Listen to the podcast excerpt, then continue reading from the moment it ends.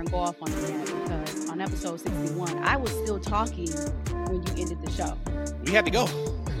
I'm like, hold up. And then I look and it said 91% recording complete. Downloading complete. You so, were still talking. I was still talking. Me and E, we were out. We were the, the software was loading up. You were still going. I am still we got, going. Places to be. So I was like, what point are you trying to make? If, if if I hope your point is fantastic. If you went from talking about whatever you was talking about at the end of last episode and you wanted to start this podcast, by all means, finish your point. So I was like, yeah, I'm about to come back, start episode 62, hardcore, just to be continued of what we talked about from episode 61. And then the big thing happened, and I completely forgot what I was about to talk about. So, nonetheless, what do we do here? We're going to start the show on talking about none other than Phil Brooks. Take it away, Matt.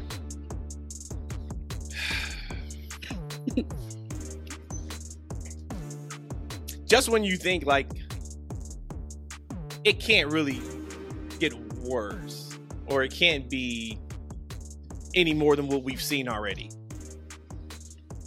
We are nine months to the year, and this is absolutely the story of the year in wrestling.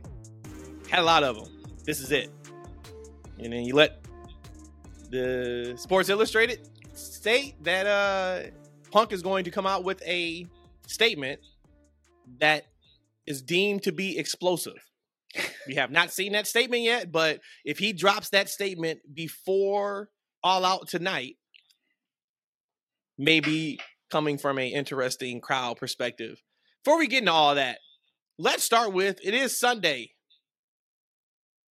It is Labor Day weekend. So happy holiday to anybody who celebrates that. Probably more importantly, happy all out day for anybody that celebrates that. But probably even more important than that, because we just came off of All In. Happy last Sunday before NFL football for some months. We are back. NFL, I put my bet down Friday night. Detroit Lions winning the division. My bet is locked in the FanDuel. We will see if that was a smart bet or not. Or he's just showing off the, the bobblehead right there. We are we are back. I am super excited for it. But we are here to talk about wrestling. And Eshaun, boy oh boy, let, let's let's get the let's get the the particulars and all that out the way. This is episode 62 of the TFW podcast. That's freaking wrestling. You guys know us three the hard way. Eshaun is here, Rhodesia is here, I am here. Matt, if you don't know, CM Punk has done it again. I guess really this time we can't say CM Punk has done it again. Tony Khan has done it let's let's real quick. Everybody knows at this point what happened. Tony Khan on Saturday releases a tweet that blows up social media. Last time I checked, I think it had like 10 million impressions. That he has decided to fire or terminate CM Punk with cause, meaning that there's reasons for it. He shows up on Collision. If you if you want to see the entire six minute speech that he had. You can check out our Twitter page at that's FNW. I put the whole thing up there. He kind of showed it also, or he talked about it beginning of Collision. And um, the crowd response was interesting for sure. I let's stop there. I'll just stop there because those are the facts. Those are the complete facts that we have. He showed up to Collision, told you know, told us what was going on in the live crowd. You guys saw it at home on TV. Let's stop there and let's just talk. Thoughts? I was so incredibly happy that Tony came out. One, any heat that needed to be dispersed should have been targeted to him, right or not, right or wrong. He should have taken it. I don't think the talent should have been the brunt of this shitting on. So I was one very happy that he came out and did that. Two, I thought just even how he mentioned in his tweet, hey, this was done on an independent team that I never knew they had, but whatever. He said it was made up mainly of lawyers and attorneys, but at the end of the day, it was his decision. So to me, I was absolutely impressed that one, he made it sound like this was my ultimate decision. And then secondly, I love how he talked about how this is his he's like a family businessman that everything he's learned was from his father. And I'm talking about what he said to the live crowd. I don't know what he said on TV, but to the live crowd, he said this is how he pretty much he operates. So just overall, him coming out, taking heat for like six minutes, to me, that says a lot about a leader. And that made me feel really good. And by the end of that monologue, as I'm gonna call it, he actually had the majority of the fans for him and cheering for him. Yeah, I saw the video you guys posted, and uh, I was kind of surprised because um, I was actually napping at the time, and I woke up and saw the text messages and the, the tweets that Phil Brooks was fired, and I was really taken aback, but not 100% surprised um, after a lot of the details or more information came, even after our last conversation, right? More information was kind of fed out to us. Um, I think it's sad that it came down like this. I think it's uh, sad for AEW. I think it's sad for Phil. I think it's sad, sad for wrestling. Um, I did find it slightly amusing, right? Because I'm listening to Tony Khan's uh, message when you guys posted it. You know, he was very upset. He was he had the microphone and He's like, guys, I had to come out here. Why fire Phil Brooks? And as the crowd started booing him, and he started speeding up, I had to, with the wholeheartedly, and never in my life have I felt this way. I felt my security, my safety. I had to fire Phil Brooks. Just as I got to go. Here, got to go right now. I'm like, go on, Tony. You're right. He got to go because after all the information was uh, released about kind of the how he feels reaction backstage, it was quite alarming. So um, let's keep going. I'm really, really interested in you guys' uh, live experience. So, what did you guys feel live in the moment as he was talking? Live in the moment, I give him a lot of credit. I, as he deserves as much credit as the blame I've given him for not taking a bigger stance on this for a year plus. So we got to shout him out for that. I, I gained a lot of respect for Tony for coming out there and facing that crowd. He could have easily had this in the tuck and then waited to tweet that out Monday morning. And it would have been like, damn, okay, so you didn't do it while we were in Chicago, but okay, whatever. And we moved on. He he faced it. And probably the best thing of it was when the crowd started booing. I'm not sure if this got on camera or not. The crowd started booing, and he basically was like, "Nope, I understand. Give it to me. Like I get it. Yep, I understand." And he just kind of kept saying like, and the thing about Tony is, we always talk about how like everybody says just how nice of a guy he is, how much of a sweetheart of a guy he is. I am sure it broke his heart to disappoint the fans, let alone the business decision that comes with having to fire your number one merch seller, your number one ratings draw. You kind of can look at that, you know, with maybe him and M- MJF, the guy that you just gave an entire television show to.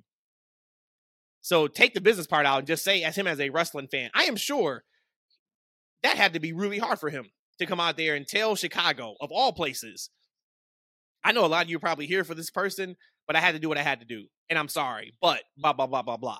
So I give him much, much, much props on that. Now, what I will say too, though, is th- there could be maybe some legal speak in there. I can't speak for another man. It would just be hard for me to believe CM Punk could have done anything back there to make him feel like his life was in danger.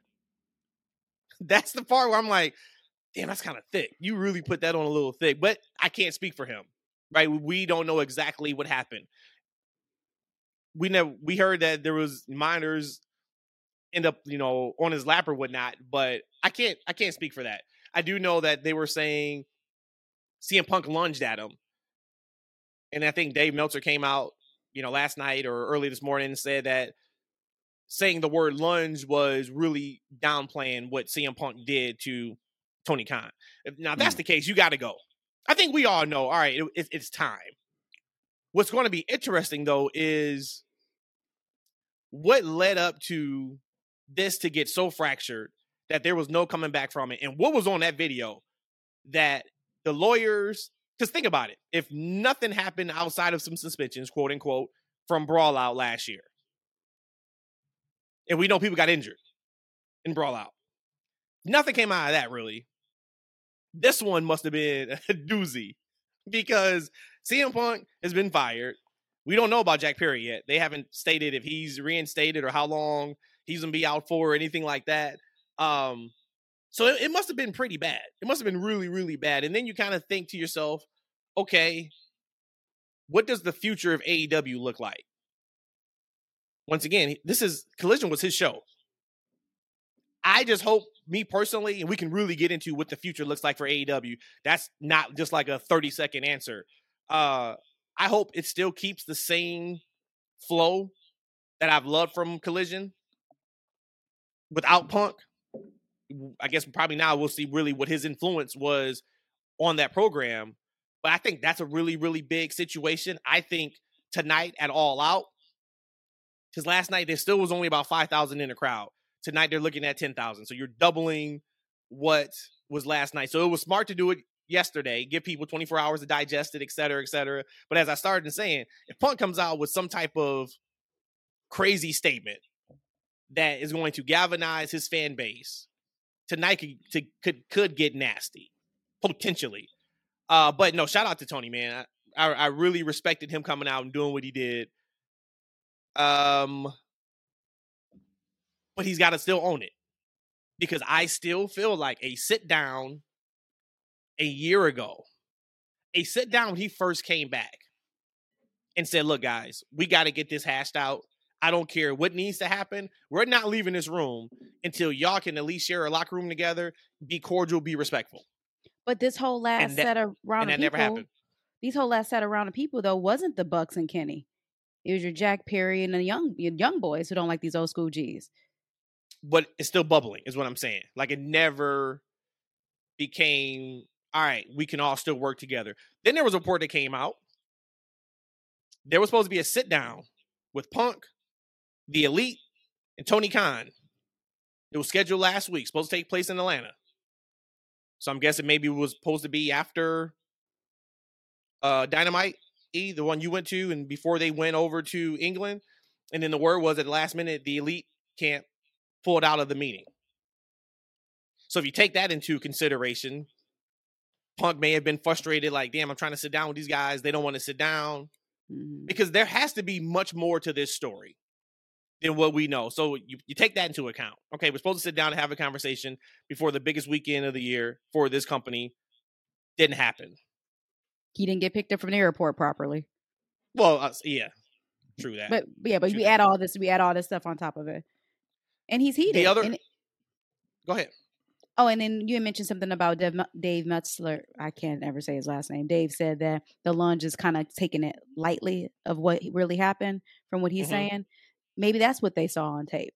Maybe it was something that was much more aggressive than that. And you do got to go. If you're ready to attack the boss, you got to go. I don't care what place Illustrated uh, Justin Barrasso had a really good article that he released today, and he stated that the fight with Perry was not the only reason why Punk was terminated. That was one of the factors.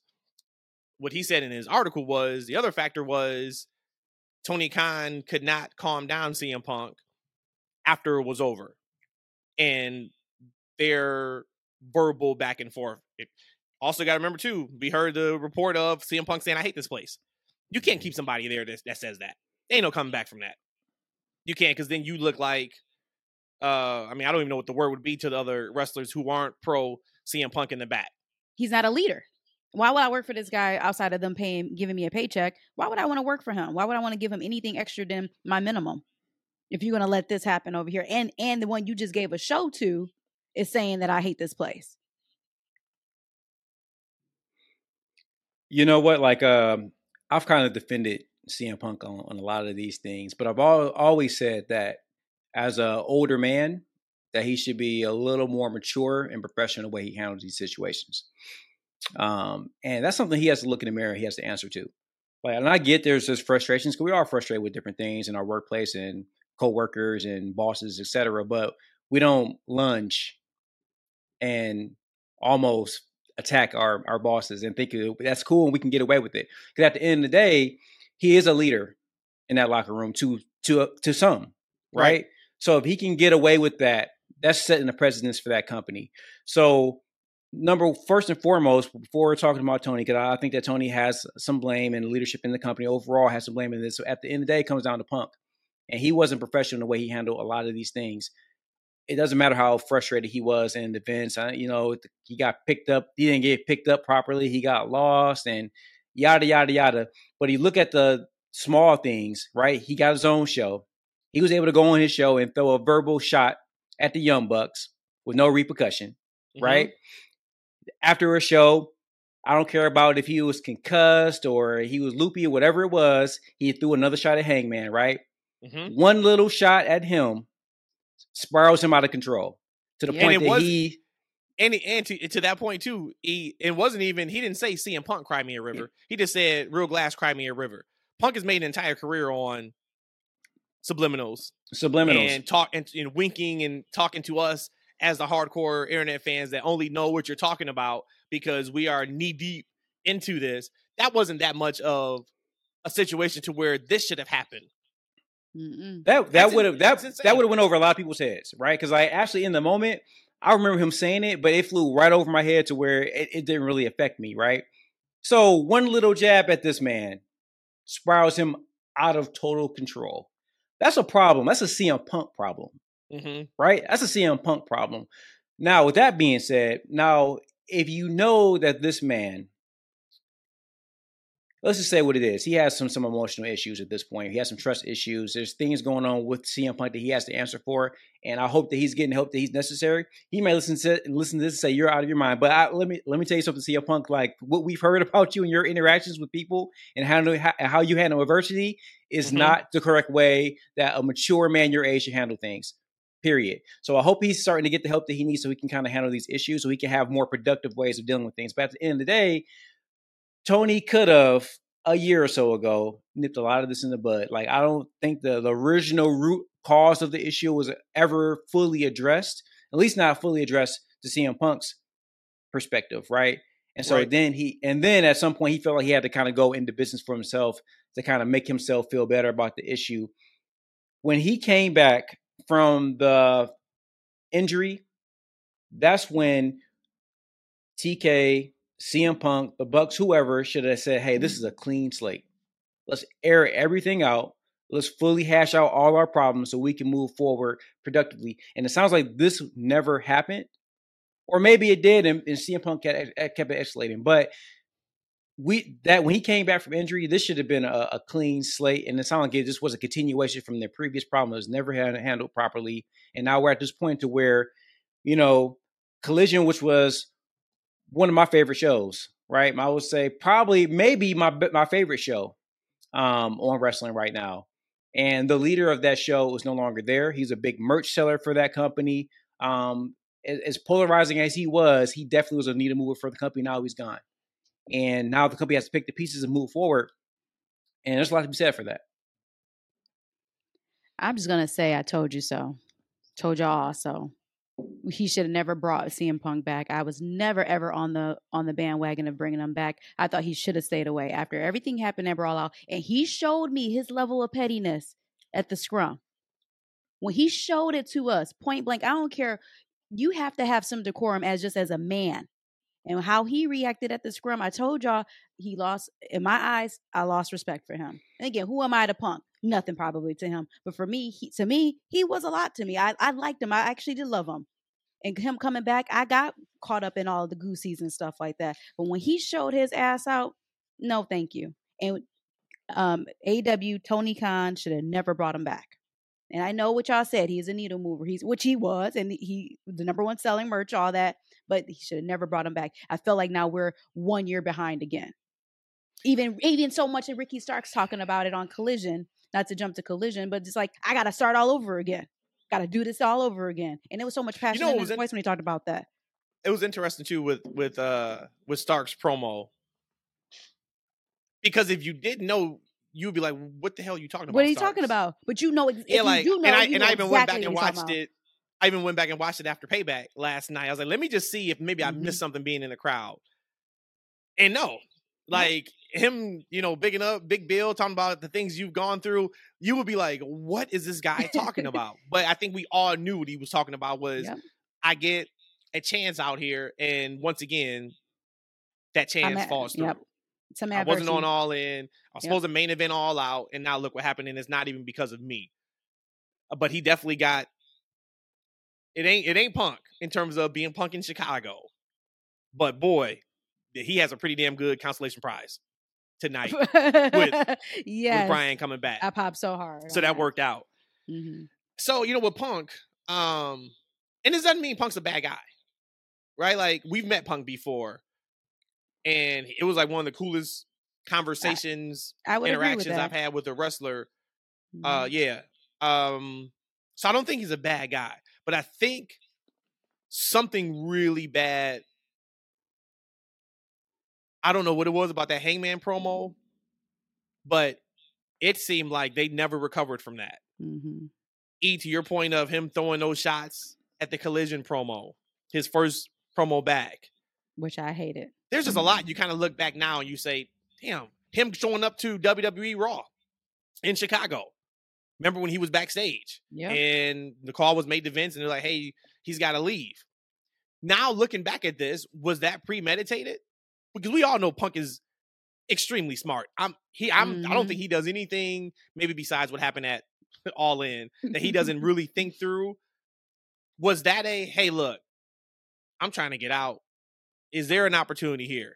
Because I because I think there's got to be a conversation had with WWE and Punk. And we don't know what his non compete looks like. We don't know if there even is a non compete with this, but there's got to be a conversation. But how long has he been thinking about this? Because now knowing this, and now that he's fired, we could probably go back. If we want to continue to go back and look and look and look and say, "Oh man, he may have been trying to get out right here." Oh man, he all knew seeds, what that would seeds do. he's planted. Yep. Yep. Oh mhm. man, it, he knew if he said this here, if he acted this way here, there's a chance that he can alienate someone else. It's sad. It, it, it it's just sad because we knew it wouldn't work without a sit down, and they never got to the the point or a place of a sit down. I see some people online who are like, "Hey, this is great because now the cancer is gone from the locker room. AEW can get back to being AEW." And I think that's a loaded statement because the locker room was never perfect. No locker room is. We just don't hear about the stuff that happens in WWE like this. But let's not forget Thunder Rosa and Britt and all that. So it's it's not perfect. But it wasn't also Skittles and Rainbows either without Punk. We had a rough patch of AEW programming after All Out last year. Punk wasn't on TV. So it's not like, oh man, Punk came in and everything just went down and now he's gone everything's about to go back up. Tony's got some really big decisions to make about the future of AEW. So let me ask you guys, how does this change AEW as we know it? I feel like we just again just going to rewind a year ago. I mean, it's just like this whole thing was just a, a blip, and we have to start all over again. But you can't say that because now you got collision. You didn't have collision a year ago. hmm Well, your your your favorite saying that you say to me at home is, um, you call up Mercedes and Edge and say, "Hey, I got a show for you for Saturdays." you bring them over. Saturday night. It's all yours. The show's all yours. Um, I think is right in a lot of aspect. It kind of goes back to where they were a year ago. I think that Tony Khan is going to put more pressure on himself to do more, to create more, and be more involved.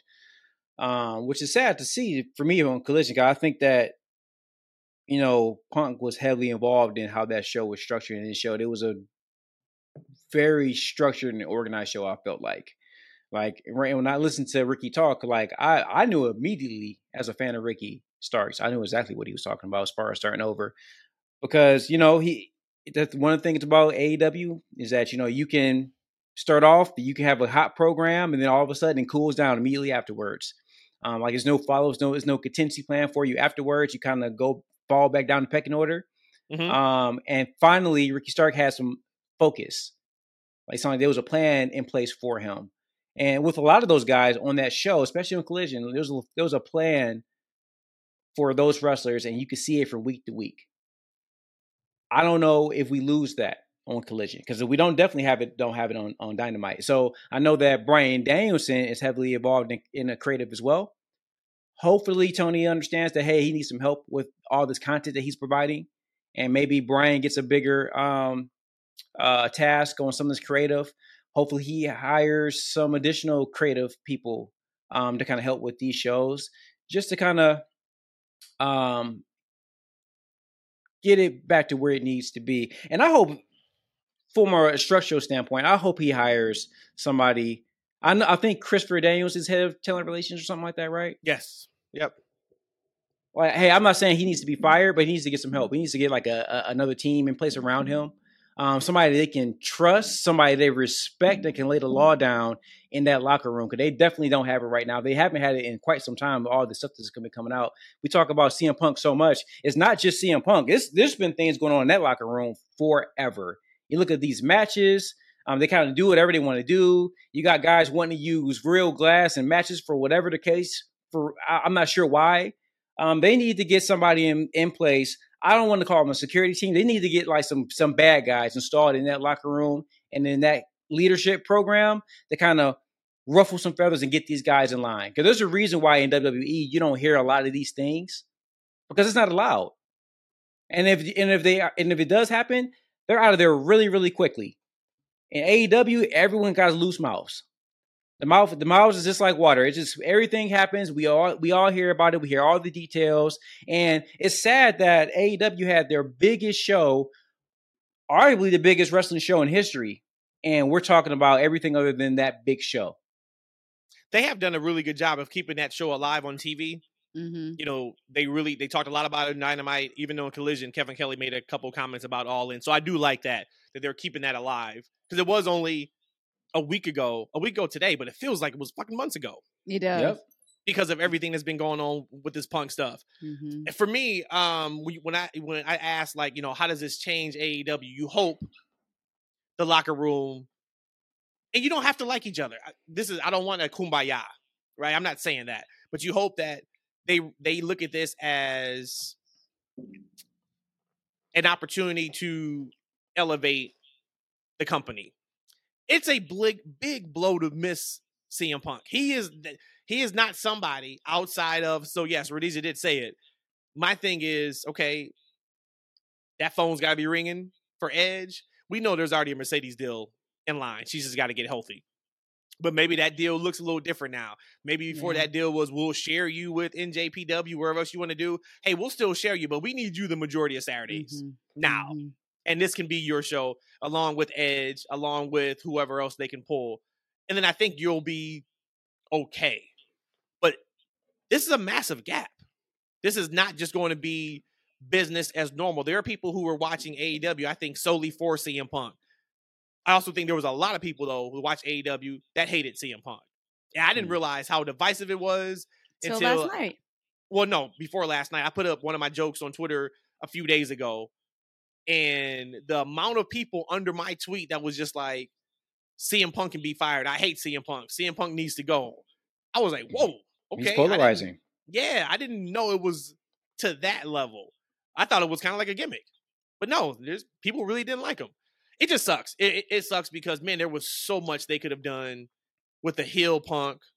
There was so much yep. they could have done with the tweener Punk. Yeah, I mean, it's such a missed opportunity. But it is what it is. It, it is what it is at this point. Now he is officially terminated. What chances do you guys put him in WWE in the foreseeable future? Hey, real quick though, I don't think Edge and Mercedes make up for CM Punk on Collision. In my personal opinion. I wonder if Edge can. I think maybe them combined, maybe if if Mercedes was coming right off of Sasha Banks from WWE, yes, she would. But we know a lot of times just in life, out of sight, out of mind. And I think the majority of casual fans have not kept up with anything Mercedes has done since she debuted in New Japan in January. So for them, they haven't seen Sasha Mercedes in over a year now, probably, right? Yeah, because her mm-hmm. and Naomi Yeah, walked out in August, I think, of last year. So she's been gone now for officially a year from mainstream, nationally televised in the United States TV. Um, I think Sasha Mercedes mm, wrestling talent can make up for Punk, and then Edge's mind can make up for Punk. Again, we're booking this here saying that both of them would come, but I, I do think that the two of them together would make up for Punk because Christian Edge has so much in his mind. Even though I hate on him all the time, he's a great wrestling mind, completely great wrestling mind, and Sasha just still goes in the ring. So I think the two of them could make up for that. Because for me, it's not the the wrestling on air aspect of where Miss for Punk. I think it's going to be his influence backstage. And I think it's Um, Edge. Yeah, and but at the same time, though, I mean, we'll see, right? I just haven't. We we've never seen Edge in that kind of role. and it could be Like, right. too. It could be too. But could he Maybe be worse than Punk? I don't think so. maybe well maybe Bryan has much more influence than we know on Collision. He was there Mhm. last night. Collision still felt like Collision to me. E, did you watch the show? Did Did did it feel like Collision to you? Still like format and everything? I wouldn't say it felt different, um, but you know, it's it felt a little off not with Punk not being there and with everything going on. So for me, it's gonna I'm gonna have to watch it a couple more episodes to kind of fully because I'm still kind of like you know I understand Punk had to go right because definitely he had to go, but it's still from a man we've had so much. I don't want to say this is as big as you know losing Bray and you know Terry Funk. You know the the Bray thing really made me sad. I I, I kind of wanted to detach from wrestling for a little bit. I'm a real big fan of his since he was so young. Um, but this is another thing, man. Like, damn, now we done lost CM Punk on Collision. Like, right? They couldn't make this thing happen. You know, it's just Yeah. it's just more. I think just more sad news in wrestling. And you know, I know Rhodesia was like, you know, hey, they should have never brought him back. I think, look, people deserve second chances. Like that dude spazzed out at, at an interview, um, and they kind of let it happen. So I feel like you kind of can learn from past experiences. Like, hey, Tony, hey, I can't put certain individuals in these situations, right? Because they're going to hinder themselves and the company. Mhm. Noted. Got that, right? Hey, Punk, when you come back, this is how we have to move. I was hoping that on that second chance that things could have went better and they didn't. It actually got much, much worse. And I don't think the company is any, any better for it. So I feel like it's just kind of sad for me. So like when I watched the show, I was kind of like, ah, you it's know, then- no, it's yeah, and then they're for then they're then they're promoting this, like this this show that's coming to that's tonight, right? And I don't really feel that great about it. It's I feel much better. I feel much better about All Out today after going to Collision yesterday for sure. I do too, because because now you got Bryan on there. They added a couple matches. I just saw they have added. I mean, this isn't going to add any buys, but they just added a over the top battle royal for Uh-oh. uh, the zero hour, and whoever wins um, gets to donate money to their charity of choice. I haven't seen. They haven't said yet who's like in it or anything, but and Athena's on. Although this is dark Uh, yep. out, So zero she's hour, on. but Yep. she's So on she got there. on zero hour. So yes, I was on um the pod with my guys over at OTM, and we talked about how is Athena still locked behind a paywall. So at least she's on Crazy. zero hour. That's great to see. We still only have one women's proper match on All Out. I think that's a miss, but I'm happy that we still have that. They did some good things on Collision with Outcast. Mm-hmm. Uh, just Outcast, they crack me up. Yes. Like uh, they're, they're they're they're pretty good, but it is it is sad. But I'll tell you what though, I kind of felt like on Saturday when I read that after I got my jokes off, I kind of felt like a sigh of relief. Like, all right, we can breathe now. Like it's over because it felt so burdened. It felt like way down on Dynamite when we were in the crowd on Wednesday. Which, oof, that that was the least attended AEW show I've ever been to. Now arena holds about eleven thousand max for wrestling. There was probably about four thousand people in attendance. Typically, they're gonna get you know eight nine thousand to an AEW show, and the crowd just wasn't lively at all. And I think a lot of it was Punk for sure. So last night was a little bit better for Collision. It- they still probably only had you know 5,500 people in attendance in United Center. That's a that's a pretty sizable miss. They they should have 10,000 at all out tonight, so that that'd be fun. But last night was kind of like okay. Wednesday felt like a grieving, like we were we were at like a wake or a funeral, and then last night was kind of like some anger in the crowd. But okay, it's time to kind of move on. Mm. Tonight should be interesting to see what exactly the crowd reacts to the the Bucks. Uh, on on TV, it sounded like more boos than cheers from where we were sitting. It was more. They got a nice reaction. Yeah. They got a nice reaction when, when they came out to make the save for FTR at the end of the the main event. WB was also told last week that the soft split is ended. That's probably what I'm more worried about. Exactly, because Take so away the question of CM is Punk. collision going to be the Yeah. same now that you're saying that the That's- soft split is That's done? probably what I'm worried about. This cannot turn into Rampage Part Two. Mm-mm. I do not want to see storyline start on Wednesday and then it converts over to Saturday, like the that the, the same week. Nope. I I I really liked how Starks was able to shine. I liked how Christian was able to get a lot more time. Uh, You know, Punk. It, it, it- Collision has done a- some really Jay White, Bullet Jay- Club Gold. Bullet Club Gold. you know, like, Powerhouse got some shine. You doing, Yeah. doing something with them. so still let's try to keep it separate. House of Black. You, you saw them every week, pretty much on that show. Now, I do think there is a world where this can still work without being a soft split. Think about all the talent they have, and if it's at the disposal for every show, then you say, man, like, okay, this could work. But I just don't want to see storylines continue and people still not be put on television.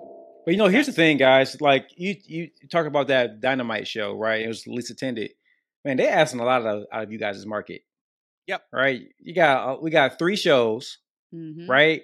Three shows, and look, the economy the way it is right now, it's things cost a lot of money right Yep. now, right? So now you got you're in the same market for three major shows. That's asking a lot. We had Collision here in July, Punk's yeah uh, return. We had Dynamite that Wednesday before. Yeah, Yeah. that. So to your point, it's a lot. It, it, it it's it it's it's fatiguing. It's And you- fatiguing, and you- especially. And you think about the people that was there last night and Wednesday night, at least half of them probably bought all in.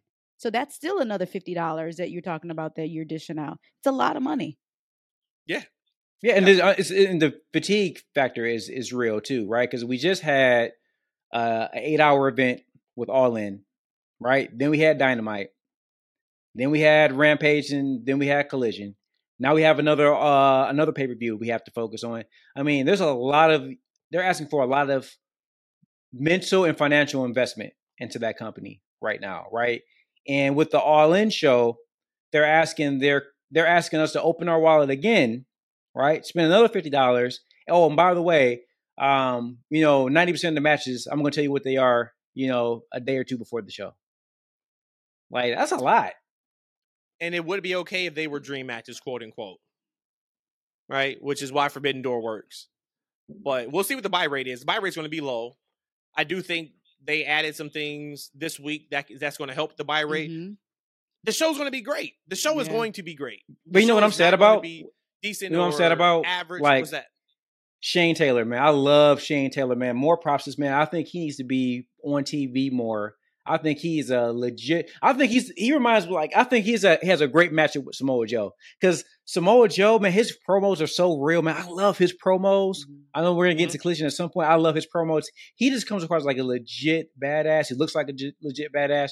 Shane Taylor, and I hate when when they when people do this to us, right? But Shane Taylor is like the black version of Samoa Joe, like because he's a big guy who speaks very believable promos, has He's a real. very aggressive style Feel, yeah, feels can real. go right. He is like a traditional wrestler, quote unquote, right? He just, but you know, it seems like his he was just kind of thrown out there. Now, if you watch ROH and you're spending ten bucks a month or whatever it is to watch ROH, maybe you're kind of invested in that feud. But for the vast majority of us, I don't think the big audience AEW knows who this man is for that to be a buying point for the show. That's a match that because we're going to be in attendance, I'm really excited for. Yes, If we weren't going to, and I know Shane Taylor, and Mhm. but that's a match that if I'm on the fence on buying the pay per view, that ain't going to move the needle for me. But that's how I feel about a lot of these matches. The eight man tag with Bullet Mhm. Club Gold, FTR, and Mhm. Bucks. The match is going to be fantastic. Well, But that's a that- that has high profile guys in at least. It does, but that's still not a match where I would say I got to buy the pay per view for it. When, we, when when that bell rings and the match is over, we're gonna be like, "Damn, they did it. That was that was great." Well, no, But no, it's no, not gonna no, be- no. I probably would if you're talking about FTR and Young Bucks teaming up. I probably would buy that pay per view. You can get it's not coming off off of, of All In for me. Not coming right off. yeah, of all I'm In. not saying for me, not for me particularly, but I could see me being somebody who said, "Oh my God, Young Bucks and FTR teaming up." You know, like last um last was it Dynamite? They tried to shake his hand and and they left off, and then last night, um, Young Bucks tried to shake FTR's hand and FTR left out. Like I, that would get me to buy it. Maybe not. I agree with you, but Rhodesia. yeah, Somebody Yeah. would. I think that's what they're going for too. It's the Mhm. dream match, quote unquote, them Mhm. teaming together. You know, I think that's what they're going for. Um, but damn, what if they kind of built towards this? Like, right? Like, what if we had like it was a build, a proper build to this this team, right? Versus something they kind of threw together the day before the show, right? Hours before the show, I guess. In some Yep. instances. Yep. And we'll talk our Wednesday pod will be a lot of all out review. I don't want to talk too much of all out now because a lot of times by you guys watch listening, show's already over. Uh let's last thing on punk and then we can move on, of course. Oh, we didn't answer your question. Yeah, I, I was I ask asked you the question. Yeah, what was your question? the question. Do you see CM Punk back in? WWE? I'm gonna just stick to it and say no. I do want to say one thing because I give him so much, um, so much heat. I think when Punk left WWE in the way that he did and how he left, I think when he, however he rectified that whole situation in his mind, he said to himself, "I will never ever let a company do this to me again." So that's probably where I felt like maybe he had a chip on his shoulder going into AEW. It was something that he heard a lot of buzz about. He heard Tony was a good guy, so he wanted to go over there. And then anytime something came up that he didn't like, he's like, "Nope, I'm gonna nip that shit in the bud right now. I'm not gonna go through what I went through before." So it kind of calloused him. So I do want to give him um not props, but I want to give him let him let him know or kind of I understand maybe why he was a little more hardened, maybe why he probably is a little more petty, why he's a little bit more no, I'm going to get exactly what I want because I pretty much was in hell, and misery at WWE. I would never let that happen again. But to answer your question, no, I do not want to see him in WWE. I didn't want to see him back in AEW. Let him find something else that he wants to do. If he want to create his own company, his own show, do something with his wife in wrestling, go for it. But no, he can't work for somebody else. He has to be his own, the the, the boss himself. Oh, you had some. You, you I thought you were going to say something. Yeah, no, I, I do. uh, But I- I Go ahead and get it that off. Go ahead. Go ahead and get it off. Um, he well, he knows he can't pull this in WWE. This wouldn't even Mhm. be a thing. None of this would be a thing. That ain't Mm-hmm. that ain't happening there, and he knows that. He knows that. Mhm. He, so then he shouldn't go. Then he shouldn't go. No, but I think if you look at it from his perspective, he could be so frustrated with the immaturity of the company to say to your to your boss, "I hate this place," Mm-hmm. and then I'm gonna go work a match afterwards in a great match. Mhm.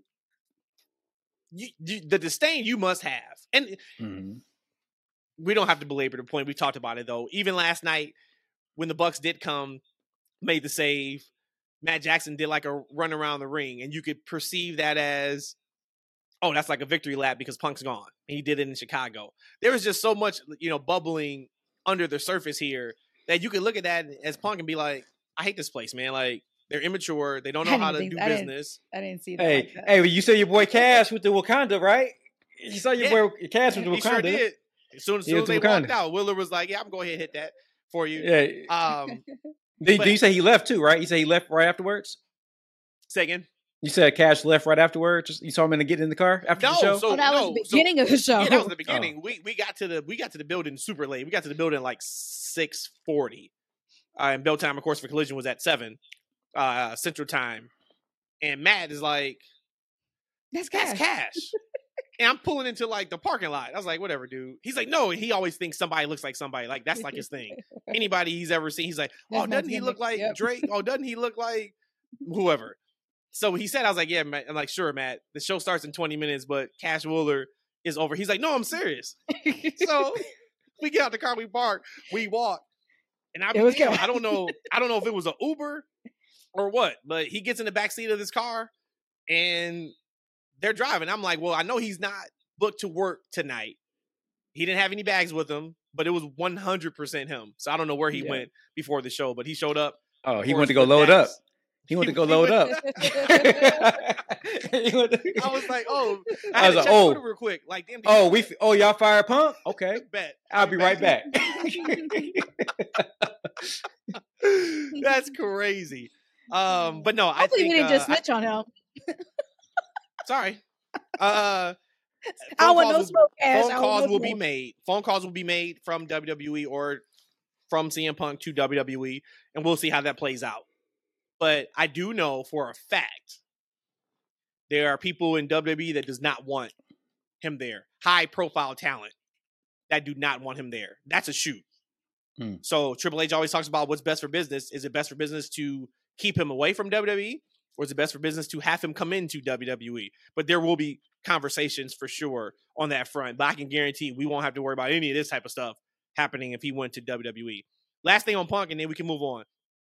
Uh, Wade Keller had a PW Torch update, and this is really interesting. It says here there's more about the CM Punk situation that has not gotten out yet and could come up at some point. Keller talked about the incident between Punk and Khan that Tony only mm-hmm. told people about. He said, My understanding is that there was something behind a closed door also that may come out or may not, depending on how all this plays out. When Punk quit and chewed out Tony, there was an element of that that was not in front of dozens of people that others have said they're trying to get confirmation on, but I'm confident and based on my sourcing, which I won't get into. I think there's other elements other than it was just monitors. The closed door incident is separate from what happened in front of witnesses as was, as was described on the internet. So, if you let Wade tell it, there was another piece to this. And maybe that is where Tony Khan states that he felt like his life was in danger. See, and when Which he said still- life is in danger, nuts. I thought he meant like death threats of like fans. I didn't know he meant like literally. Oh, no. No, no, no, no. Yeah, he was talking about backstage. Punk. Yeah. Wow. Wow. Y- So- You know what? Uh, I think there might be some HR terms to that because I, I, to be honest with you, I was involved in a situation to where uh, there was somebody who left a job, right, and they had sourced that, hey, I feel that they say my life was in danger. Said something about my personal security is, is risk or something of that nature. And we're like, what the hell? Like, ain't nobody gonna about to go beat your ass, nothing like that. What's going on, right? Mhm. But that's that one phrase allowed that team member to leave and not be held accountable. Like you know, it's, it's, it's like it's was it's one of those terms to where you, if you say this, my life is in danger, or my life, you you ha, it, it it gives you liability, or it doesn't give you liability to make a certain action. So at the end of the day, who knows? But I'll say to answer the question about if Punk can go to WWE, I 100% agree with you, Matt. Uh, this stuff wouldn't happen in WWE because they have a strong leadership and support staff there that wouldn't allow him to get that way, right? Cause we they they have a plenty of people who don't get along there, right? There's uh Charlotte and Becky got into an incident, right? That was the the probably the biggest beef that we knew of in in the recent memory, right? Um, but you think Charlotte about Punk. Naya. Charlotte we saw that live on Raw. Mhm. Oh yeah, we're live. Yeah, yeah, we saw that live, and they worked it like another match next week, right? Yeah. I mean, And then- got back to the it's curtain, put it was kind of like, all right, it's it was over. put to bed, right? So, um, but I do remember, you know, Punk saying that you know WWE took his joy of wrestling from him, right? And whereas wrestling for WWE was more of a job, and prior to that, it was fun, right? So that has to be in his, back of his mind as well that this company took so much of the joy away from a career that he loved, right? And he thought he was going to regain that in AEW, and he did. and and he, He did, did. for a short time, right, until it hit the fan. Um, and I think Rhodesia is 100% correct that you know he felt that hey, in this moment, I took these things from WWE. I was put in situations that I didn't want to be in. Never again am I going to have to let somebody put my back against the wall, and that hardened him to the situation. But at the end of the day, he should be more professional and more mature to be able to navigate through those waters. Period. And I think if he were to go to WWE, he would have the leadership and structure in place that would that would let him um fr- spaz out like that, right? And if he did, it'd be consequences, and he Well, would know that- that firmly before he's he signed with the company. And there you go. And you know why he knows it? Because you ain't top dog here. Right. You're one of the top dogs. yep. Roman Reigns is the top dog. This is Roman's place. This is Roman's house. Cody Rhodes. This is Cody top Rhodes' new house. You know what I'm saying? Like Mhm. you can't you can't get you ain't getting on no press conference after Royal Rumble with with uh Triple H sitting Mm-mm. there doing anything like no, he did. Taker. Taker at will take All him Out out. last year. Not Taker. I'm sorry. know Triple H. saying? So- Triple H will take him out. Yeah, that, that that's not good. He knows it. Once again, And Triple guy. Triple H is is totally and this is no slight to Tony Khan, right? Um, but if CM Punk was sitting to Triple H and he was trying to have that same kind of conversation during that scrum, Triple H would not let that sh- that fly. No, that wouldn't happen. not happen. It wouldn't happen. But to be fair, Triple H has been around the business 30 plus years. Tony Khan is only now going on his fourth year or fifth year as Right. he'll learn from this, you know, and hopefully nothing like this ever happens again. Hopefully for us, outside of Wednesday, because we know if let the internet tell it, we're going to be able to dissect Punk's speech or statement and we can have that conversation on Wednesday's pod. Hopefully for us. Unless we're talking about after that. Oh man, Punk is signed to WWE. The Punk conversation like this is gone. This is not. Hey, I wouldn't mind it though. Matt. I wouldn't mind. I wouldn't mind seeing him back in WWE. No, right? Because I kind of, I because I kind of feel like he, like, all right. So he had his last match was at with with Samoa Joe, which, like, I didn't know anything, anything, anything was was going on after watching that Mhm. match, Mhm. right? So he had a great match. He won the match, but as a fan, like, he can't go out like that, right? I need him to go out in a positive manner, even if he has like a short term contract with WWE like maybe it's a six month contract, maybe it's a year contract. Like they have some parameters. He gets to work with certain talent, etc. And then he leaves the, the, business in a positive note. And maybe he has such a great experience that he stays around long enough, right? Because at the end of the day, Hogan left the company under extremely bad terms, came back. Warrior came back a thousand times. Like, right? Sable. Don't forget about. Don't forget about. Bret. Oh, Bret's the biggest one, right? Sable. Like I mean, Sable, we can. Bret. It's Goldberg. all I these guys. Don't these guys about all come Goldberg. These, these guys are always. Cause the only person didn't come back, you know, Guy versus Soul is, is Macho Man Randy Savage, and we we never find out what we never knew what the real beef was between Vince and he, right? So do So- y'all think it was because I he slept with know. Stephanie? I think we know what it was from. Do y'all, Where do y'all smoke, think there's fire. what it is or no? I'm gonna say yes. And there's a big age mean, gap that- between the two of them. I mean, that man will be in jail though, because she was a minor at that time. I'm guessing not because that never came up. I don't Yeah. know how the math would work. That was a rumor, But- right? But she was she was uh she she had to been a, a minor back then. in '93, Yeah, whatever that was, a minor. Under minor. She had of to be like fifteen. Yeah, she had to at least been like maybe sixteen, maybe. 16 maybe 16. consent age. Dep depends on the state though. Hmm. That's true. Interesting. Yeah, but that, that was that was the big rumor. That was like that's why he would he never came back. All right, let's move on. Let's have some fun with uh payback. E, uh, So- we talked about the show, and I, I I jokingly called it in your house because it was one of those shows that I felt like just from a car perspective, it was a missable show. We said, hey, we knew that the work would be good. It's so WWE PLE. The work is going to be good in the ring. Uh, did the show for you earn the name payback, or are we still calling it in your house? I gotta be honest with you guys. I was really surprised. Um, I really enjoyed the show. Oh, okay. So you said I got to be honest with you. So did it means you've lied for the last forty minutes on the pod, or it's been it's been a a couple. lie? It's been, it's been a couple of caps. It's been a couple of caps there. Okay, but um, a couple of caps. But this was a really great show. I didn't think I would enjoy it. I thought it was a great show. Starting with the Becky and Trish match, guys, they put on a nice Man, little match. me hold on second. Hold on second. You know what I got to do. You know what I got to do. I just got one question. Becky Lynch, Trish Stratus. Where the hell has this been for the oh last Oh my five God. months? Oh my god, they saved it off Oh. this match. Boy, did they kill. And how clean was the match, bro? superseded expectations. I knew the match would be okay to good because I'm like, I didn't. I didn't. this is the blow off. They, it has to be. I'm like, it just has to be. Mm. Man, we are talking about a legit match of the year candidate. A legit match of the year candidate. Oh my god! And that's the spot where that. Trish, where where Trish was hanging off the top of the yeah. cage, And and like came her, and like her head's. Oh my god! Like you know, like man, like just the, the skill it took for her to hang there and not fall. Because you know, if she something could have went awry, she would have fell right on her head. Mhm. And then you're talking, and then you transition that into the superplex. They did it. Oh man, they they they did it. I I love the Zoey Starks interference, and it didn't cost Becky the match. And now, man, my girl Trish is by herself. Hey, let me ask That- you. Hold up, Matt. Was was that the best superplex you've ever seen? Or was it up there?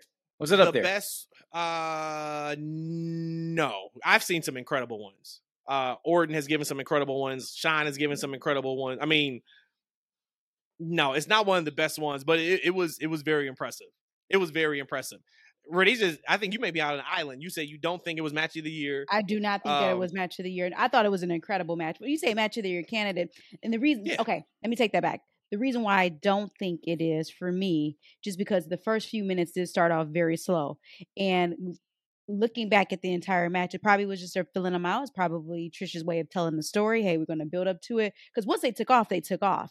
I give that match an A plus, but again, I'm not going to say match of the year because in the beginning few minutes of the match, I was like, uh oh, I was a little worried because a lot of Becky took a lot of beating. Trish didn't get any interactive with the with the um lat the ladder the cage at all. So I was worried in the beginning that this was going to be just what I thought they were going to do.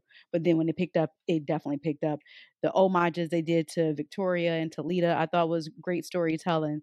Um, so I thought it was a really great match, not match of the year candidate, just because I was worried in the very beginning. Yeah, But I don't know about match of. somebody. I can't argue with somebody. I don't know about match of a match of a year. I don't know about that, but it was a really good match though. It was probably one of the better women's matches that I've seen in some time. Um, because I was invested, and so full disclosure, when he when this came on, I'm like, all right, this is modding time for me. Like I'm putting on, you know, some pop off, I'll take a couple notes here and there. This is modding time. It's just kind of background noise. But I literally stopped what I was doing at some point. I'm not sure when I did. I stopped what I was doing, and I had my full intention on this match from start to finish. I was fully invested in it, and I haven't been felt that way in a for a women's match in quite some time, especially for these these gals, because I, I wanted more out of the show, um, out of their feud, I should say. Uh, I just felt like, you know, Trish is a heel. I felt she was doing a great job. I'm a fan of Becky. I feel, I think Becky looks the best she's ever looked. I had a lot of high hopes for the feud. Um, and as Matt and I talked about previously, like, look, we're looking forward to this thing being over. Yep. So for me to get full investment into this match was really something for me. Great, great match. Best Bravo, women's match ladies. by far since Charlotte and Rhea at WrestleMania night one. Uh, we know that. uh Are we going to assume we're going Zoey Trish next? I was, I was, I called it. I was right on Becky and Tiffany, and I am Mhm. so here for that. So here for that. Tiffany looks just like a star, and Like, that's gonna be I've been- really good. That's gonna escalate like her um development and being Yep. able to come up on the main roster and actually stay there and be and just develop more into her role, being able to have Becky there with her. You're driving more viewers to NXT. You're going to make NXT even better with Becky being there. Mhm. I think that that is a beautiful call because right now there's nothing really else for Becky to do on the main roster on Raw. Uh, so do do you think you guys think it's Zoey and Trish It gotta be like immediately, or do we see Trish gone for a while and or what? while I think is relative, but I don't even know the name of Zoey's move. I don't want to call it the go to sleep, but she made Trish like go to bed bed because that was nasty at the end of last night.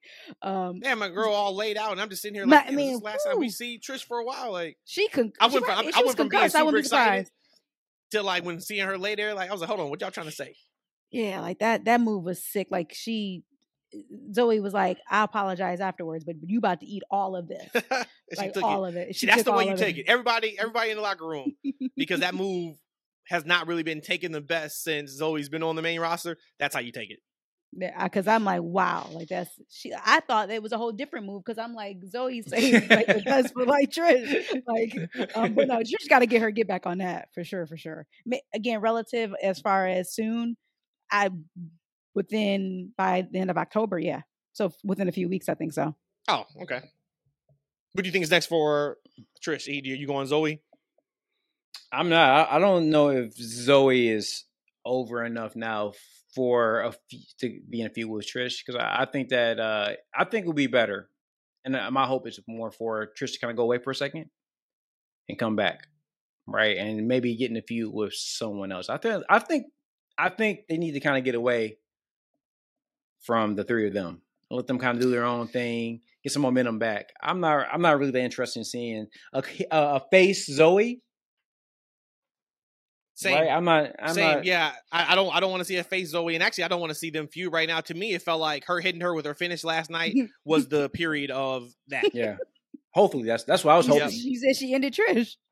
Yeah. I hope, man. I hope not. Trish got a lot of. Hey, thank you, Trish. Thank you, thank Trish. you for everything. Thank you, thank Trish. you, Trish. Yeah. You did that. I was Bravo, mad. I was. I was getting mad because I was like, she better not take another move off the top. But remember last night, I was like, Trish, don't do it. You did it once already. He's grabbing the Don't pop. Thank you. I'm Thank like- you, Trish. I'm like, Thank you. I'm like, don't do it. Don't do it again, Trish. Don't do it. You don't have to prove anything to us. You you've shown that you can go. You can do a, a steel cage match. What's next? Hey, so wh- let me real real quick. wait, Is this yes or no? Real quick. Was this the the best? Was this the the best women's match of the year? Again, what Matt said about Rhea um and Charlotte, that was re- at Mania. That was pretty epic. Um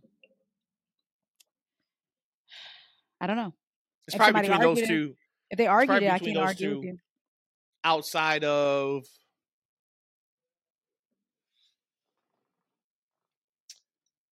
uh la, la, la, la, la, la, la, la, la, la. Bianca had a fantastic match earlier this year. I can't remember who it was against. Her and Io was really fun at Backlash. Yeah, that was a good match. Um, it's top two or three. It's top I two. think it. I think it might have been my top. But uh speaking of like top guys or top guy, John Cena's back. Right? We had him as the host of Payback. And It was he ends funny up when- being when he came out, I was like, dude, you're like 20 minutes too late, man. You should have started the show. Like, what are you started the show as the host, Yeah, right? Edie's coming out talking about I'm the host. Like, man, look, we've already got a match in. Like, dude, we just where, I didn't think were you that was at? weird. I didn't think that was weird. I'm like, Uh, he should introduce the show, right? Like in a Right. video package or something, but we didn't get to see him. But, But we he- saw, of course, why because he Yeah. it, it led to him refereeing Miz. But when he came out, I was like, dude, uh, uh this is late. I'll tell you what was funny though, and it like legit popped me. I laughed pretty hard when he told Miz, "You still got it." I'm- Once again, I'm guessing, especially those two guys, they're not talking over word for word their promo in the back. It- It's Yeah. they gonna go out there, we're gonna set the match up, and for him just to like laugh and kind of say like, "You still got it." I, I thought that was really good.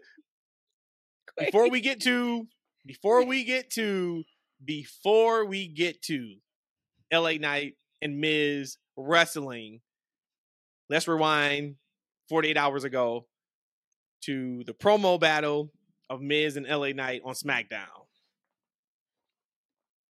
LA Knight, everybody knows I am a massive LA Knight fan. You not you are not disguising anything with me, sir, with your line to Maryse about if you can't take care of her, she can call me, whatever that line was. You are not using that line to show the real that Miz gave it to you and handed you your ass again on the microphone. but that was And all I you thought- could do. You could go. and I thought- that. I thought it was even clearer on Friday that Miz smoked him than it was the first time. And I thought Miz smoked him. And there's and there's nothing wrong with losing a promo battle to the Miz on the microphone. Miz is one of the best talkers we've ever seen in wrestling. But he got him again. And I was like, this is really, really interesting because the Miz is making him work, man. He is really, really making him work and he is pushing him. Uh, so I just wanted to bring that up. What did you guys think about their promo exchange on SmackDown? you nailed it. Once you got to talk about somebody's mama or wife, it's it's usually like you kind of conceded defeat at that point. Because that's the only other thing I can say. That's the last thing I have in my back of tricks to say, okay, well, your wife can call me if she needs me. But I think I said this from the gate. Like, I don't know if, well, I haven't seen LA Knight on this level, right? But I don't know if he's a battle rapper, right? Mm-hmm. Like, like he, like you know, you got them good, them, them dudes who can make a nice song, and you know, what I'm saying they can come out a couple of hits, but then you got them battle rappers, and I don't think LA Knight is a battle rapper. Like Miz is. Miz been doing this for a long ass time. So of course he's gonna eat him up. And he's been doing this at the highest stage right. for at least what? Like Miz has been out here. Is it 10 years now? Way longer More than that. Than that. Well, I mean, I mean, like in the like, you know, he when he won the, I, I feel like that run he well, had he, to the championship the first time is when that's when I count Miz as being like that okay. guy. So then you're talking at least 13 years because yeah. that was Mania 28 with him 20? and Cena. What year was that? You know, Rock as the host. That was 28. So we're on 40 now this year. Yeah. So whatever year that was. Um, so he came in as champ. So you're talking maybe even maybe a year before that. So to your point, I mean he's been doing it a decade plus at the highest, highest level. And uh, you can see the gap. You can and there's nothing wrong with that. But it was so mm-hmm. funny me going on social media and watching everybody just gravitate to the Maryse line. I'm like, he may have y'all food. he ain't got me food because the Miz gave it to him. And then you see last night with Cena, and then after Cena told him like you still got it, it was another line that uh, Miz hit Cena with. I was like, damn man, like Miz is really good on the microphone. He's really really good. Yeah, great. So what y'all think of the package? I just want to talk about the end of the match. So if y'all want to talk about the middle of the match first, go for it. I thought the match was uh was better than I thought it would be because like again we, we talk about putting respect on his name. He doesn't have bad matches, um, but I feel like most of the time for me his matches are just there. He has that certain style that's okay for me. Like right, mm-hmm. I don't.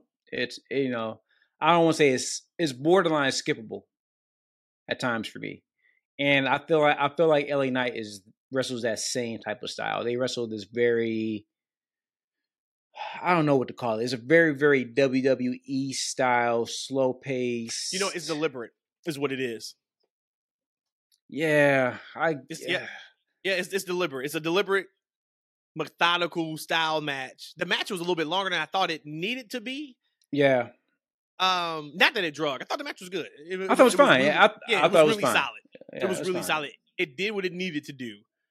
Um, it was funny because there's a point in the match we're watching it and you guys may remember. So they're outside the ring. LA Knight hits Miz with like a clothesline off the barricade, and then he sticks his pose, and he sticks it for like five seconds. And Lil Matt's like, man, he must think this is like a TV match. That's a go to commercial spot. and I laughed for like three minutes because it looked just like a commercial. Hey, he hits it, and we go to commercial for three minutes. And then right after that, was when him and Cena went face to face. I was like, oh shit, he's throwing away his entire face run because he thinks they're not on TV because he does think this is a TV match. He's so not used to wrestling on pay per view. He thought it was a TV match, and then when they come back from TV in his mind is when he started to come back. I just thought no. that was hilarious because because he did he, he stuck that pose for a very long time. Like, no dude, lie, no lie. Because when I came back from the bathroom, you was like, "Oh, just so you know, we just came back from commercial break." you know the story that was so funny, man. Uh, but we know so LA Knight wins. I did think the other part that was funny. Everything that was not supposed to be entertaining was entertaining. Don't take my, don't match. steal my thunder, Matt. Don't steal my thunder. You we know Cena. Don't steal my thunder. we know Cena's you. very loud when it comes to calling spots, and LA Knight had to tell Miz a few times some spots. It was one time Miz was like, "Huh." it was it was the spot where uh Miz shoots or LA Knight shoots Miz into the corner, and then LA Knight's supposed to go kind of over the top of him. It was a little. Go back and watch it; you'll see it. But he tried to call that spot twice. He said it one time. Miz didn't hear it. He says it again. He shoots him in. A uh, little little bit of a snafu there, but I died laughing at that too. I was like, this is hilarious and fantastic for all the wrong reasons. What, Um, what would you have done if John Cena had called it for him? Like he, He, was said, he said, we all know Cena's the loudest talker in the history of wrestling. You can, if you are in the building, you typically can hear the spot that Cena's calling. Cena is super loud. and he has no care in front oh, of his man. face to cover it or anything. You just hear all all of it. Body drop, stay down, stay down. Shout to Cena, man. And then the last thing, I don't know, Rhodesia, if you're going to say You better, yeah, do not steal my Okay, go thunder. ahead. Take it. Take it. I love if I could get it out. I loved how Cena damn near killed Miz at the end of the match. So I don't know if y'all paid attention because the camera work was a little bit. Cena pushed the shit out of Miz out the ring. so much so he had to hurry up and get out the ring to and apologize to him because he wanted Oh it to be God. LA Knight spot so he can have the limelight. But when he pushed the shit out of him, and little Matthew was or little Matt was like, "Wait, what just happened? Like he tried to kill Miz." Oh my god, that was man, that was so funny. So yeah, the end of the match, uh, you know, this now it's time for LA Knight to hit the ropes, and you get the big pop, and you get the awesome camera shot. And typically, that's a camera shot of just the person in the ring. Miz didn't get out of the ring fast enough. Cena puts the shit out of Miz, and then and then you see Cena go over to Miz afterwards. I'm sure he was like, "My bad, man," but like this is this is LA Knight's like shine. This is his time. Like I had to get you out the ring. But you would have thought, man, like he it was a Royal Rumble or something the way he pushed him. Oh my god, man, that was so funny. And then Cena, of course, like you know, gives him the the shout at the end in the, in the ramp where they go face to face and they shake hands and tells him it's his moment. I thought that was really cool. But, hey, this is your Mhm. moment. And then Cena walks out. But man, Cena is just so over the top. Even the way Cena like grabs his hand and then points to him. It's like Cena, chill, dude. Cena's the absolute goat of like just putting everything over the top. And I guess maybe that's why he's where he's at now. But I could have stopped watching after this match. I would have been been highly fine. entertained. Perfectly I could have went to bed. Like for real though, like, like Hey. for real, for real. When, when at the end, or right when um LA Knight goes into the corner to do his thing after he wins, that's when the camera went back to the ring and you see Miz laying on the ground. That was after the fact he got pushed out. Cena was like, oh shit, let me go check him out. Now, if you go back and watch it, you're gonna have a newfound laughter about that whole moment because he Oh my god, man. hey, do you guys think this uh, is over? what He beat him clean. I, I don't know why. Yeah, I don't know why you need to go back to it. And that's what I was looking at, thinking about too. He beat him clean with his finish. It's time to move on. Because there's a lot of uh, back and forth with Cena, Miz, and Knight they can kind of go back to. Right? Okay, so let me let me ask you this then. Why do you think what was the point of that? They went face to face twice. Cena and LA Knight. Mhm. Why why would you do that when he's arguably your hottest wrestler? Well, not arguably, he is your hottest wrestler. Not maybe the most popular, but he's your hottest wrestler right now.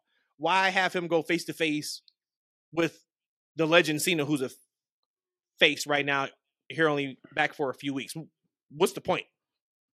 you know, it may not be a Cena versus LA Knight feud they might be going for. They might be looking for a team up. Right? Okay, which I'm, I I mean, anything that can help, and I'm sure Cena's probably like, who can I help elevate while I'm here, Yeah. Mhm. right? Because like the it's face, it- to, the face to face is what's tripping me out. Cause I'm like, yeah. face to face, now who is a huge that will Cena kinda- fans like that would hinder him a little bit, Yeah. right? But maybe maybe we get Cena and Knight together versus Miz and somebody else. Maybe it's Waller, right? May, you know, I like that. maybe Theory comes back because Theory still has a, a major beef. He killed his career. He didn't even.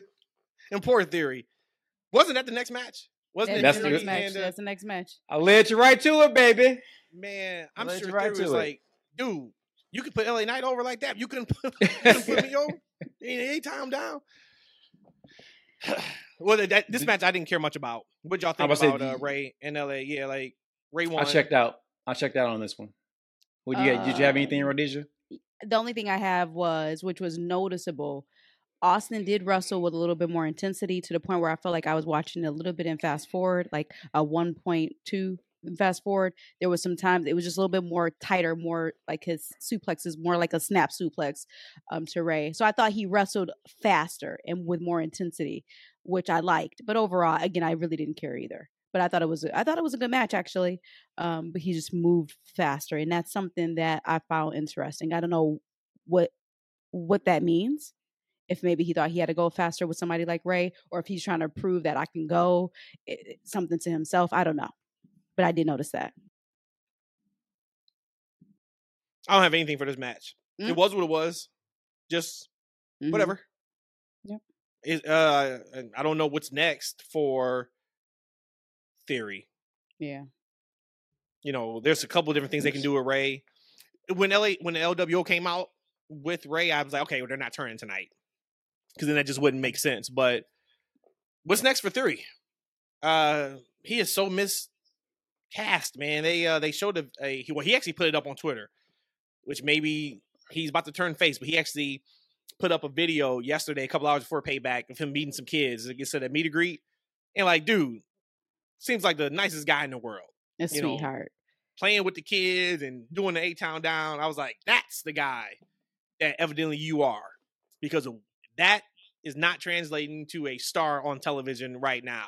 And you look at him, it's like, dude, this guy has everything. He's got the total package. He's got the looks. He's got the physicality.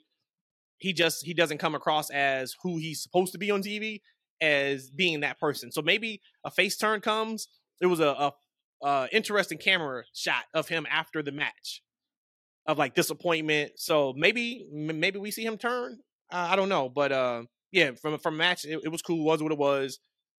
We can move on if y'all don't have anything else. Hey, I wouldn't mind seeing him team up with uh, maybe Waller. They can have a they have similar characters. They had an alright chemistry uh, last week. Yeah, on Friday, Friday night. Yeah, I tweeted. I was like, "Look, mm-hmm. is uh, Grayson Waller and the guy that, or no, I was like Austin Theory and the guy that does Austin Theory better than Austin Theory." That's and that's what I think about. That's what I think about yep. Grayson Waller, man. I think he's a better Austin Theory in every in every way.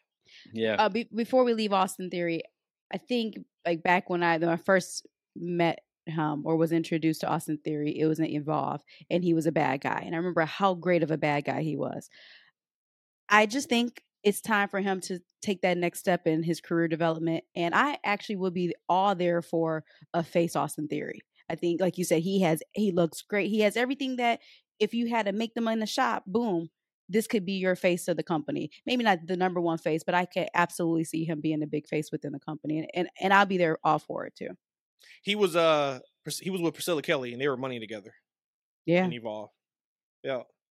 And I think maybe that's probably why he Cena probably when he told him at Mania, you know you not a heel. That's probably what he whispered to him. So that's probably just if we fast forward now, we don't believe like, you. You need more people. Yeah, you need to be a face. You know you a face. Stop acting this like this heel. You a face. And and it takes so much more to be a good face than it is to be a bad guy. We know that. It's easy to say, oh, forget you crowd and get a reaction versus actually coming another way with it. It's incredible and it's hard to make a, a, good face. We we all know that. I don't need to bore y'all with that. But if we can get Austin Theory to be a baby face, I will be there for it. Mm, I had to see it, guys. I'm not necessarily um, here for that, but you know what I was here for was that uh, street fight, mm. that Steel oh City Street Fight for the WWE Champion Tag Team Championships. What a match oh, that was, guys. My goodness. What a match. Tell me, man, what give me give me give me your impressions Whoa. on this match. Man, so if you guys remember, I said I really looking forward to this match. I know the match is gonna be great. But I really don't care just because blah blah blah, et cetera, et cetera. They made me care. Yeah. And the match also exceeded expectations, and I knew it would be good that was that was the most hardcore match we've seen from WWE in years. Yeah. And take out Dom with his shoot elbow to KO Dude. and spliced him right open. KO looked like he was in a um, scary movie from that that cut open. Yep. Yeah, it was it was a clean elbow, of course by mistake. But that just shows like with those elbow strikes how easy it is to split somebody open because and KO knew it immediately as soon as he did it, he touched himself to look and Crimson Mask, as JR used to say on KO. Um surprised by the finish. I was only be I was surprised only because I thought the KO Sami tag team run with the titles was very underwhelming. That's why. And I'm like, okay, they need like a staple win before they drop the titles. And that didn't happen. Judgment Day, we talk about it a lot, man, but imagine where these guys were a year ago, a year and a half Mhm. ago. And Mhm. now they are walking out of a pay-per-view. Everybody has a title. You gotta love that. You have to love that. And they all deserve it too. They they all absolutely deserve it. But man, that match, I could see somebody saying that that was their match of the year Yeah. not not mine's Uh, because I still think yeah I, I I still think maybe the steel cage match was better than that I would have to go back and watch maybe Hmm. and it's uh, you know like I don't know but they did that Tho- those two were the matches of the card Mm. for sure T- two words from our recap of that match: beautiful chaos. You Mhm. know what you get with a like uh what was it called? The Steel City Street Fight, whatever it's called. You know when those type Mhm. of gimmick matches, what you're gonna get. You're gonna get a lot of chaos. You're gonna get a lot of spots, a lot of interference. Everything was produced so well. They even had a Mhm. costume change. so somebody like me, I love that. I'm like, hold on, you over here bleeding out for life, and you had enough time to uh, switch into hockey gear. But just overall, beautiful chaos, and this is when it's done right. Bravo to all of them. And the the spear Rhea did. Love it. man how good did she look last night her old Phenomenal. Chyna she did Chyna well but she is man Yeah, uh, as I start off, great tag team match. And of course, I love the ending, right? Because I, I- I didn't want to see those guys break up. Now they got all to go. We talked about them having all to go before. Like, yo, this this these guys they need to have all the go to be as dominant of a faction as they seem to be, right? Because they're all over the place. Great match, um, man, and they had so. I felt like uh, it, it was a great ending because I felt like, man, they had so many run-ins and they Mhm. were overcoming the run-ins one after another, one after another. Like, oh, they- like this, Sami's gonna do this. Sami's gonna gonna win this, and Finn's gonna lose again. Right? It's about to be over for, the, for these guys, man.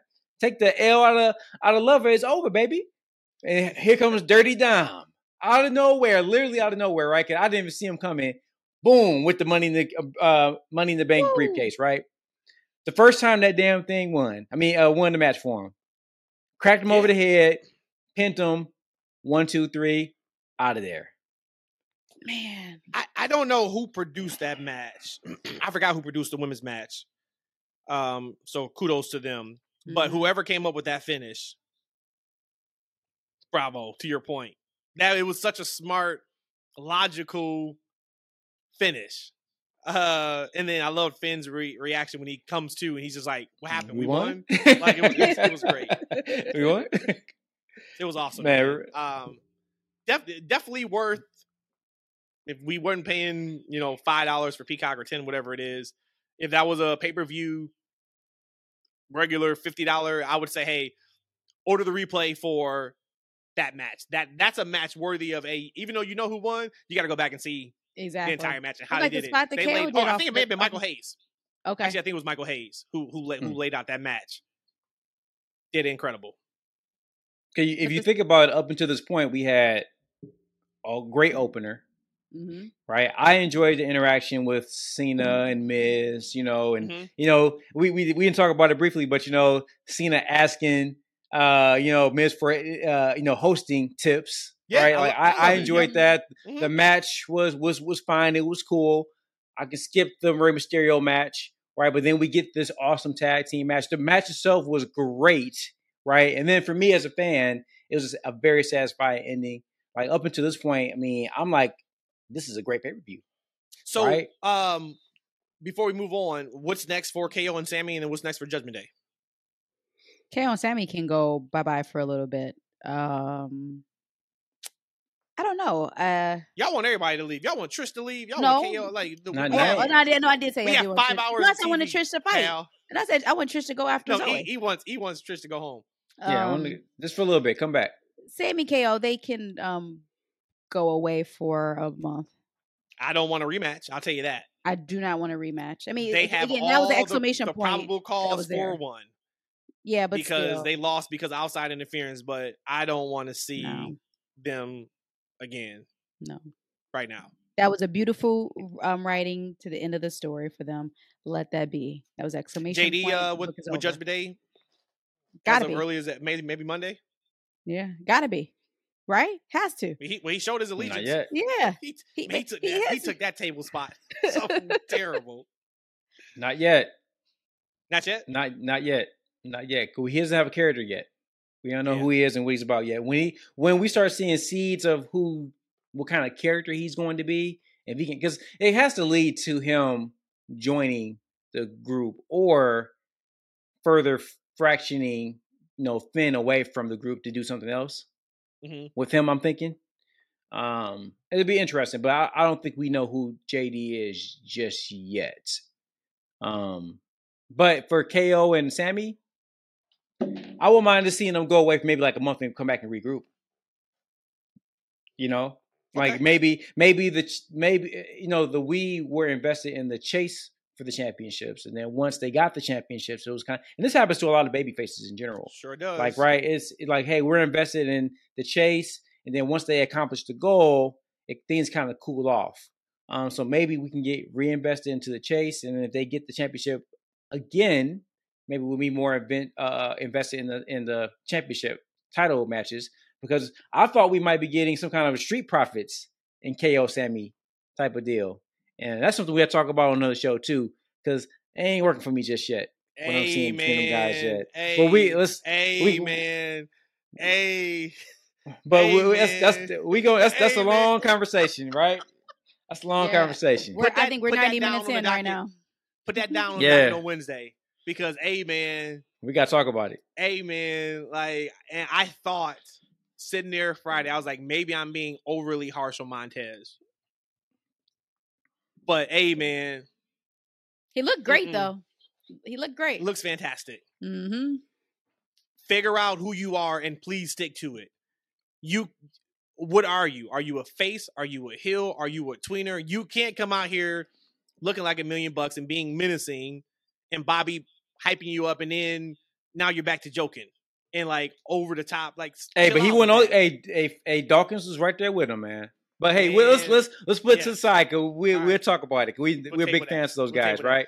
But you did mention E um hey, you know, he got the KO and Sami got the title. And then it was like, all right, well, hey, the chase a lot of times is better than when you become a champ. Mhm. Cody was up next on the Grayson Waller effect, and I think they did him perfectly by not giving him the title. But it's just me, Oos. Mm. Day one is it's just me, Oos. Let's go, Jey. Let's go main Let's make event. some. Let, let's try to make some sense out of this. I, I love the I love the segment, but uh, there could be some plot holes. We don't have to go too deep because what I want to get deep into is the Jimmy SmackDown. But before we get to the Jimmy on SmackDown, let's talk about Jey, Cody. What would you guys think about Cody cashing in his political chips and bringing Jey Uso back to the Raw brand? Surprised? Because I thought that Jey was a quick quit, but I guess he just quit SmackDown. So there you go. Well, he also quit WWE, but I thought it was. I thought he quit everything, but then whatever. It's just me, Oos. Day one is it's just me, Oos. But here's here's the thing, though. You know, um, just me, Oos. you know, when you got a contract, you can't just quit. So he he could say, "Hey, I, I'm I'm quitting SmackDown. I'm quitting WWE," but they ain't got to give it to him. So I mean, that kind of makes sense. But I thought the segment overall worked out worked really well. Um, you know, Cody came out there and acknowledged the common tropes of these type of shows, like right, like you expect me to go down the common trope of what these shows are and what we're gonna do, right? And while like, hey, no, no, I don't want none of that. like he was like, I don't want none of that. I ain't here to fight, right? And then nice, you know, Cody brings out Jey, right? You know what I did like is that you know it wasn't like this big old hug, eh, you know, and smile between Cody and Jey, right?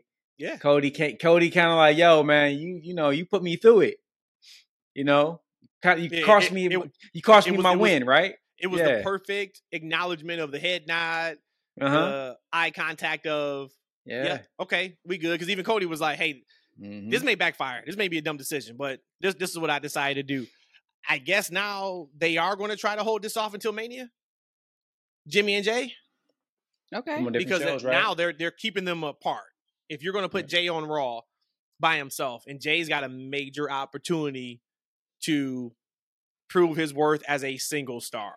Mhm. That was the first He- thing I thought. That was the first thing I thought. Uh, and then the music, he had that place rocking.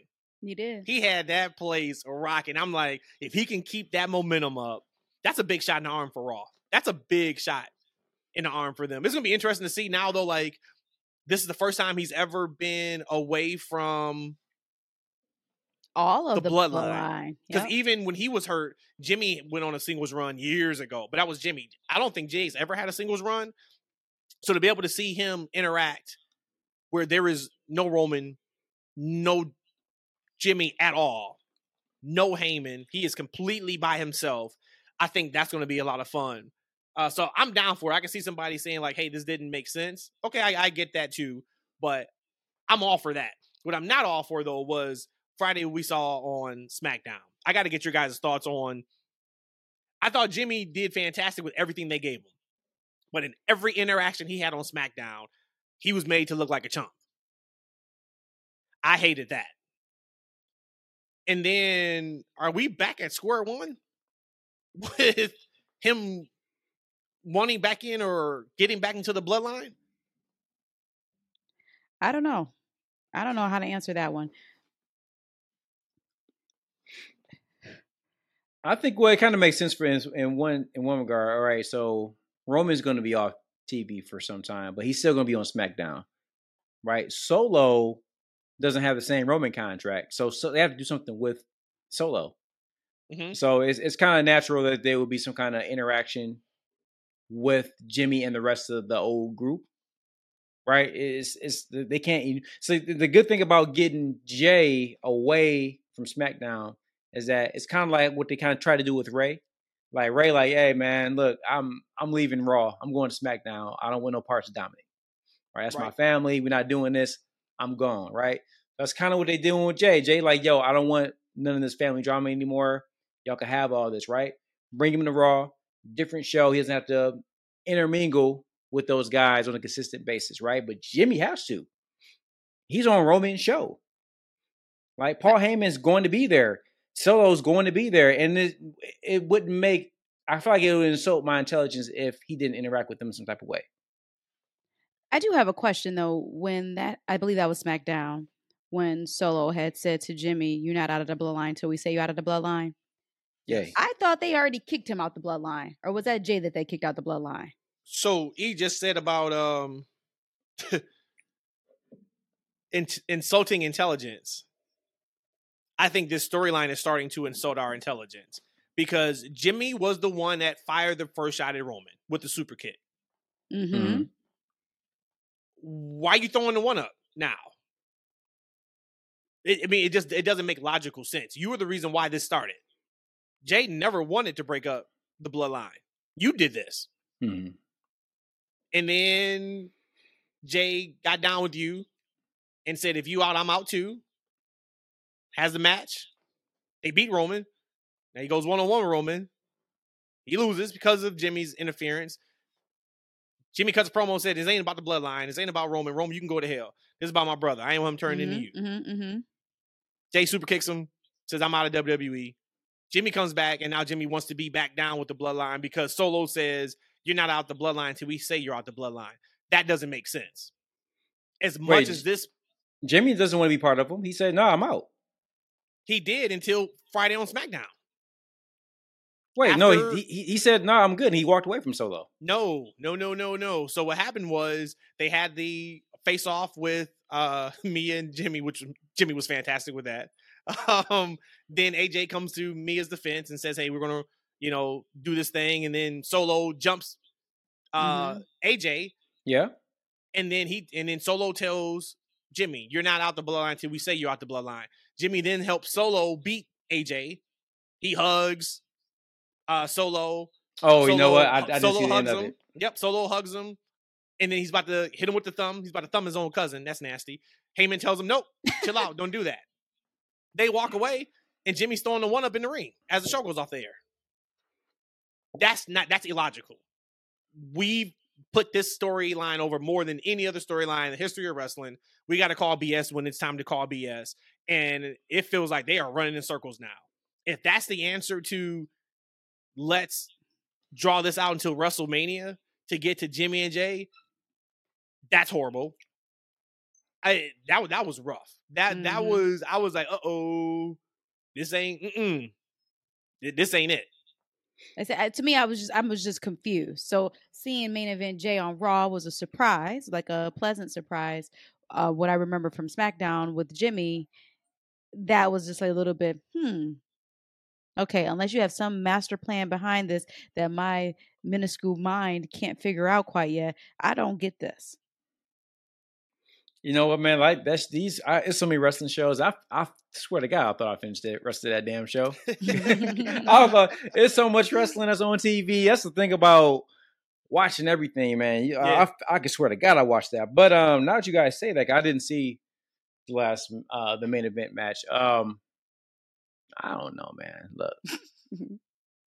That's all you can say, it. really. I can't call it, man. No. This is this, but is, uh-uh. but you, know what? Here's the thing: like when I listen to Jimmy's new music, right, which is a remix of Day One. Jey's it's music me, is a Jey's oh, is another remix, right? I love I love Jimmy's uh, music though. Jimmy but it has like it, ha- it has a little bit of a of a Romans, yeah, a little element it's, of it, it's like right along with it. Like yeah, it's like a little mix. Yeah, I watch that. But like these, I, I like both songs actually, but it kind of makes me sad, man, because that's my favorite tag team. Broke apart. I'm like, damn, these guys. You know, he says just me. I'm like, oh man, just, just me. me just me. Man. One is. I was thinking, you know, I, ever since SummerSlam, I thought we were getting uh Uso in every corner uh at Survivor Series. Do they maybe switch that to Cody and Jey versus Jimmy and Solo? Hold on, let's see. Cody, Jey, Solo, Jimmy. At Survivor Series? Mm-hmm. So that mm-hmm. gives us two months, two full months to get there. Okay. Yep.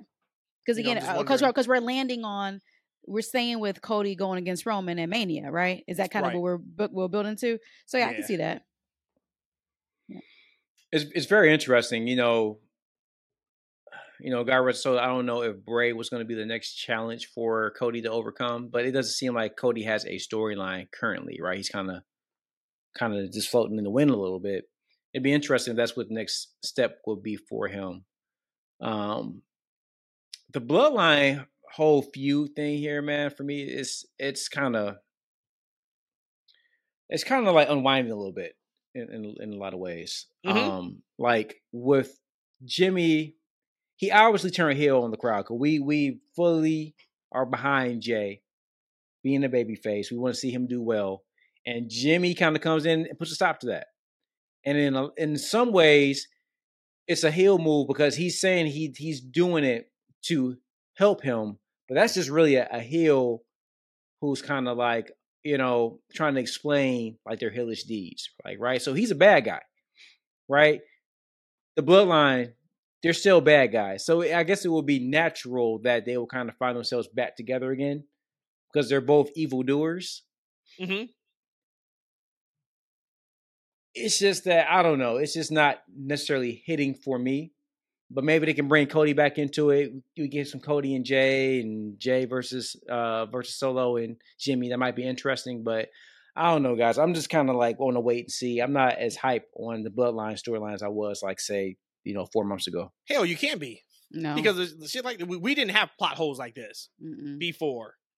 And I, I know there there's a segment of fans that feel like the bloodline story has not been as good as we think it has. Sami brought a ton to it, and when Sami left, it wasn't. Bloodline story has been fantastic throughout. It, it is now at a point where, all right, it's starting to sputter, and it's starting to sputter a little too much. Mm. Make it make sense, please. I, I would appreciate it on SmackDown, but you can't make it make sense this can't make sense. That My last thing I'm gonna say now that, that he started this entire thing and now he's cool with being back in. Uh, the only way that I can rectify this right now is that they're purposely trying to keep Jimmy under Jey. as far as character and storyline. That's the only way that this can make sense. But if you want to bring them at at Mania, they need to be the same. But right now, that's how that's the only way that I can I can again balance this equation is that Jey is meant to be a tier A wrestler, and you gotta build Jimmy to be a tier B. And that sucks. Mm-hmm. Everything, like once again, everything he did on Friday was great for him. He had a really strong promo segment with Cena. He was great in the backstage segments, but every single segment he was made to look like a chump, and it, that I didn't like that. It didn't make sense. He's now a, you can he- say he's a heel. He's a but, heel, but that, heels. but you also can say like- he needs the bloodline because look what happened as soon as he wasn't around the bloodline. He gets chumped out by Cena. He gets chumped out by AJ. You know what I mean? You could say that Pierce, you know, chumps him out, but that's not. He's worked too hard. He's been put in too much of a limelight to be one of the top guys in the company for two years for that to be his solo segment or his his you know the first time of us seeing him by himself with his new music who he is and that and that's what happens is super super dumbfounded But has he been um, built to be anything other than what we're seeing? he's never been built to be a chump like that he just like a, he looked Mhm. like a, he came across as a chump Mm-hmm.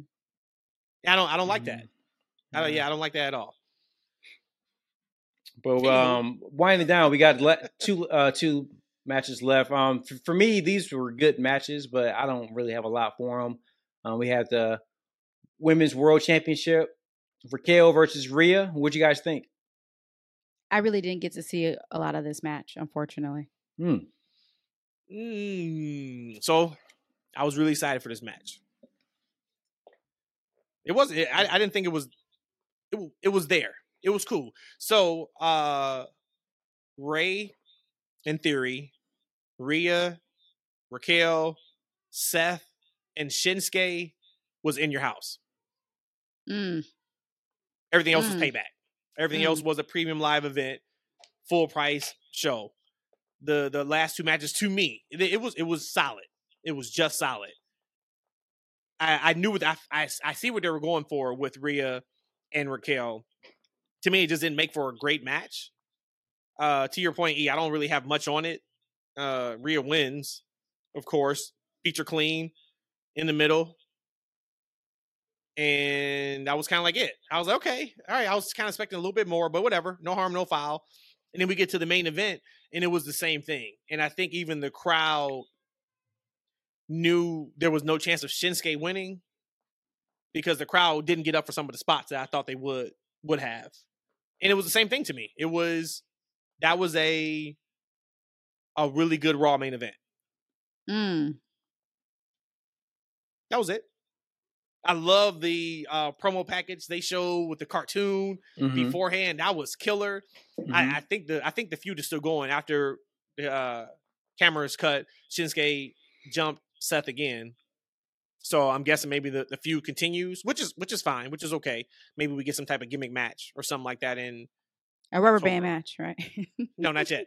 Oh. we only we only two in, pal. Oh, Relax. okay, okay, okay, okay. Um, but yeah, I, I just thought the last two matches were just okay. Same, unfortunately. Yeah, I, I did like the the ending spot on the women's championship match. Uh, you know, Dirty Dom comes in there, you know, save help save uh, his woman, right? And then uh, Raquel showed her her strength that she was able to, you know, power slam a grown man, you know, but that turned into her taking the riptide, so that was kind of cool. Um, but y- you know what And those great sell by Dom too. Oh, yeah. Dom sold that like he got shot. Oh yeah, it's good, man. Dom is Dirty Dom does a good job, man. And the tag team. I mean, and as you said about the the Seth and and, and Naka, I, I love like the video packages. If they can keep continue to do video packages like that for Shinsuke, I think they're definitely will make him more of a credible heel. And it's just that they didn't have enough time to build him Mm-mm. into a credible enough challenger to make you think that okay, he can take the that he had a forward. chance to take a championship. Yeah. Exactly. You I, know, I think the street this street match, Steel Cage or Steel City Street match. that's- That's a tongue twister. And I think the Steel Cage match, they just stole the show. I really feel that way. So everything else felt like a letdown because I think if we go back to look at those final two matches, we probably would give them a B or maybe a A minus.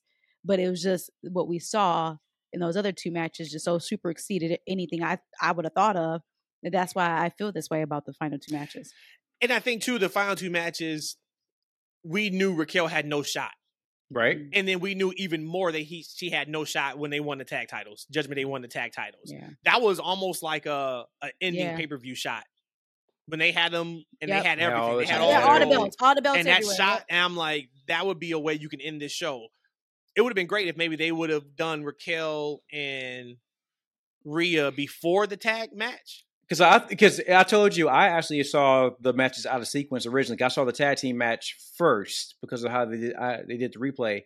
So when I saw Rhea come down and do the spear, like I assumed she already wrestled her match, She got you. Yeah. Mhm. right? Because like you know this, you wouldn't put her on twice like that, right? Like you wouldn't like you would want to get that initial reaction for her coming out for her interest and everything. I would assume that they already did that when she came out when she came out and did that spear. And so then we got that shot with with them holding all the gold. I'm like, yeah, that looks like a, a finishing shot.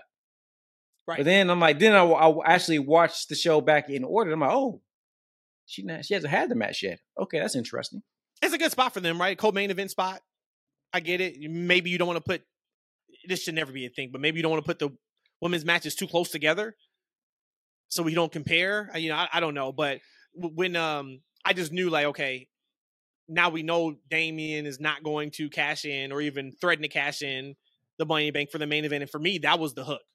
That was the entire hook of, of that match because I knew Shinsuke wasn't going to beat Seth. I'm like, well, maybe something happens with the briefcase. So when the tag team title match happened for me, and then you go to the Grayson Waller uh effect, and we we had Jey. If you would have stopped the show right there, for me, I would have been like, man, the show was probably like eight and a half, nine yeah. out of ten.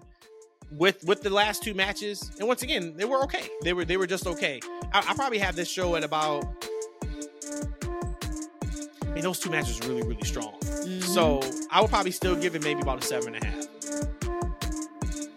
from what I I'd saw, I'll probably say an eight.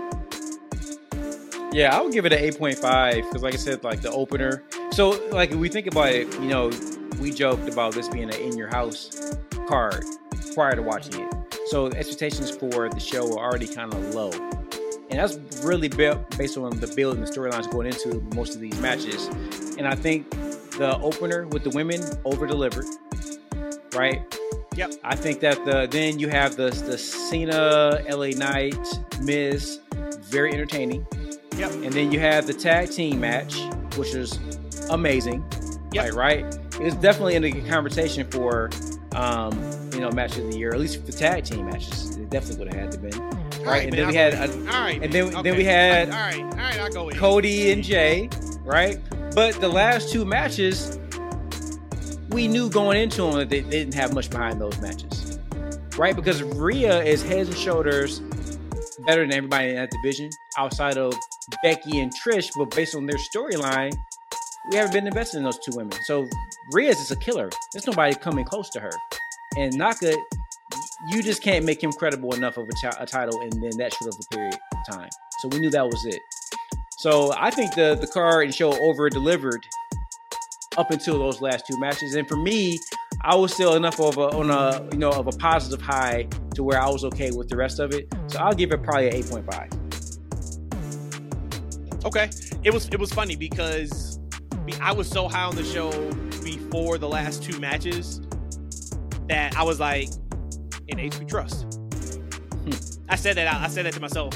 I was like, I got to stop talking about what may not be worth watching and blah blah. And then when we got to the last two matches, I was like, okay, no, it, it kind of came back down to earth. It came back down to earth a little bit for me with those last two matches. But if anybody hasn't seen it, absolutely is worth watching the replay on on Peacock. I don't think it's a show outside of um outside of Cody bringing out Jey and Judgment Day winning the tag titles. It's not a show that's going to be talked about probably again in WWE. You know what I mean? Like there's some shows where you keep harkening back to that show. I think outside of those two things, there isn't much that they'll go back to and revisit, either on commentary or from a maybe like a storyline perspective, which is Um, fine. yeah, the Every show itself, no. massive. But a couple matches, yes, like you said. Yep. All right, guys. So man, almost two hours and almost half of that. Woo! Thank y'all for staying and listening.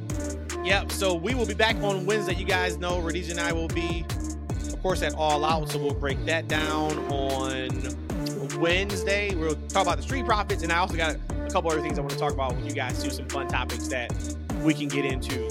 And I have a fun topic to talk about too. Give us a teaser. I guess it's not really that fun. It's just though comparing the top women in wrestling compared to the top men in wrestling, and are they actually better than the men? But kind of have like this thing because they're a female.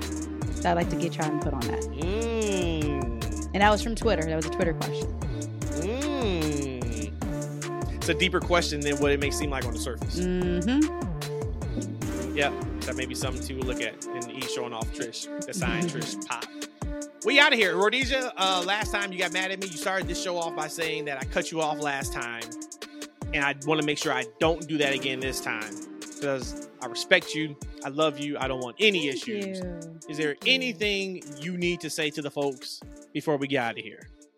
Um, enjoy this Labor Day Psych, weekend I'm for those in joking. Peace. We'll see you guys later. Ah!